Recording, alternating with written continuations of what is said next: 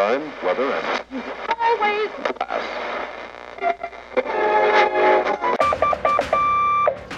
I don't have to tell you things are bad.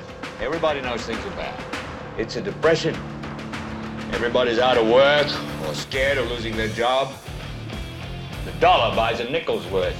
Banks are going bust. Shopkeepers keep a gun under the counter. Punks are running wild in the street, and there's nobody anywhere who seems to know what to do, and there's no end to it.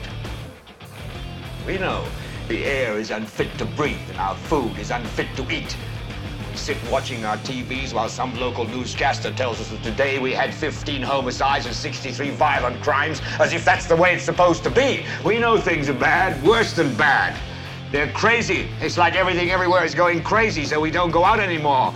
We sit in the house, and slowly the world we're living in is getting smaller, and all we say is, please, at least leave us alone in our living rooms. Let me have my toaster and my TV and my steel belted radials, and I won't say anything. Just leave us alone. Well, I'm not going to leave you alone. I want you to get mad. I don't want you to protest. I don't want you to riot. I don't want you to write to your congressman because I wouldn't know what to tell you to write. I don't know what to do about the depression and the inflation and the Russians and the crime in the street. All I know is that first, you've got to get mad. You've got to say, I'm a human being. My life has value. I want you to get up now. I want all of you to get up out of your chairs. I want you to get up right now and go to the window, open it, and stick your head out and yell, I'm as mad as hell, and I'm not gonna take this anymore!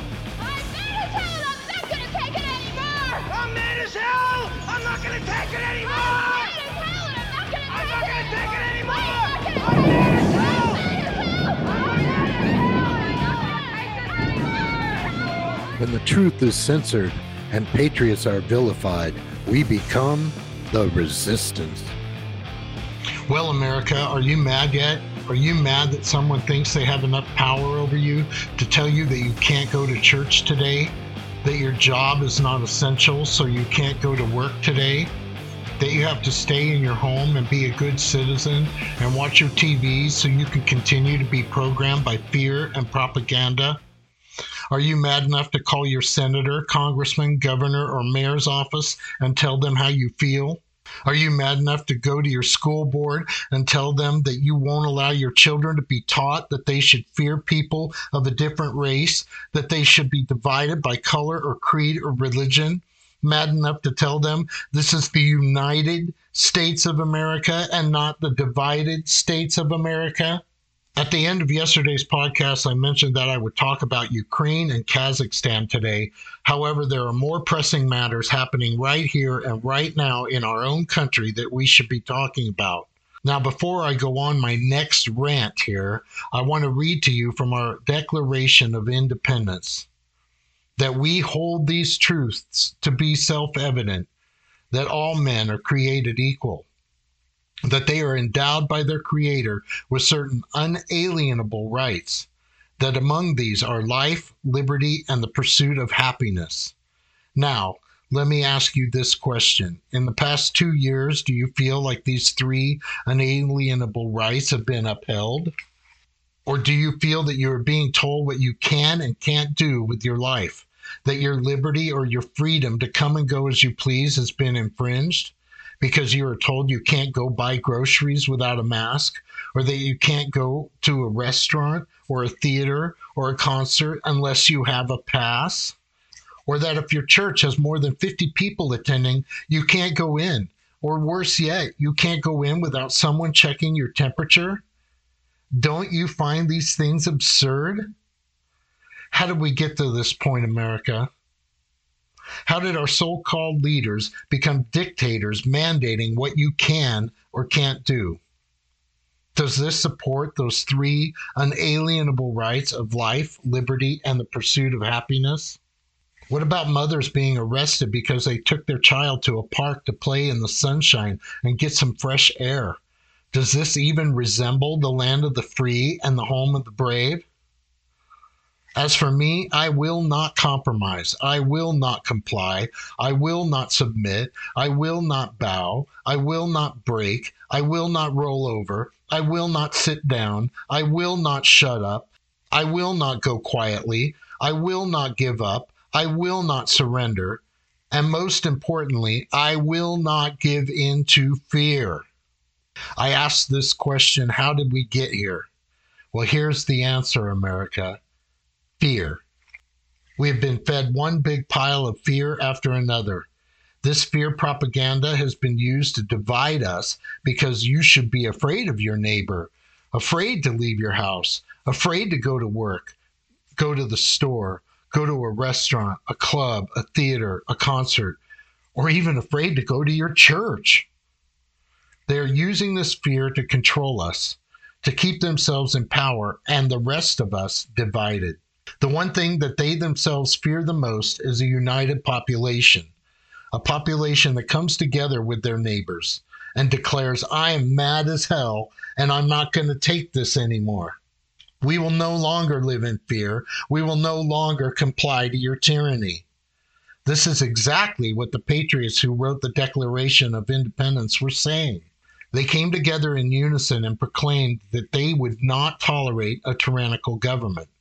They met in churches and taverns and made plans to push back. Farmers, pastors, shop owners, people just like you and me, took on the greatest military power in the world and said, We are mad as hell and we're not going to take it anymore. So, America, will you turn off your TV? Will you get off your sofa and call your leaders? Will you attend a city council, school board, or board of health meeting and speak your mind? Will you read the text of the Declaration of Independence and claim your right to life, liberty, and the pursuit of happiness? Will you defend those rights like the Americans who've gone before us and fought against tyranny and the spread of communism?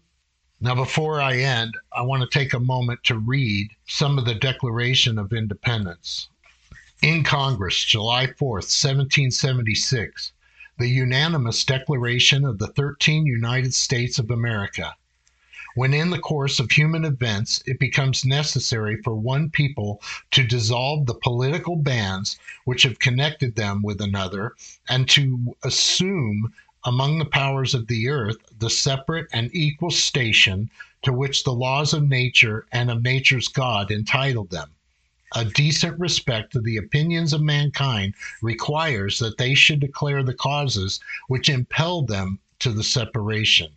We hold these truths to be self evident that all men are created equal, that they are endowed by their Creator with certain unalienable rights, that among these are life, liberty, and the pursuit of happiness. That to secure these rights, governments are instituted among men, deriving their just powers from the consent of the governed. That whenever any form of government becomes destructive of these ends, it is the right of the people to alter or to abolish it, and to institute new government, laying its foundations on such principles and organizing its powers in such form as to them shall seem most likely to affect their safety and happiness prudence indeed will dictate that governments long established should not be changed for light and transient causes. And accordingly, all experience has shown that mankind are more disposed to suffer while evils are sufferable than to right themselves by abolishing the forms to which they are accustomed.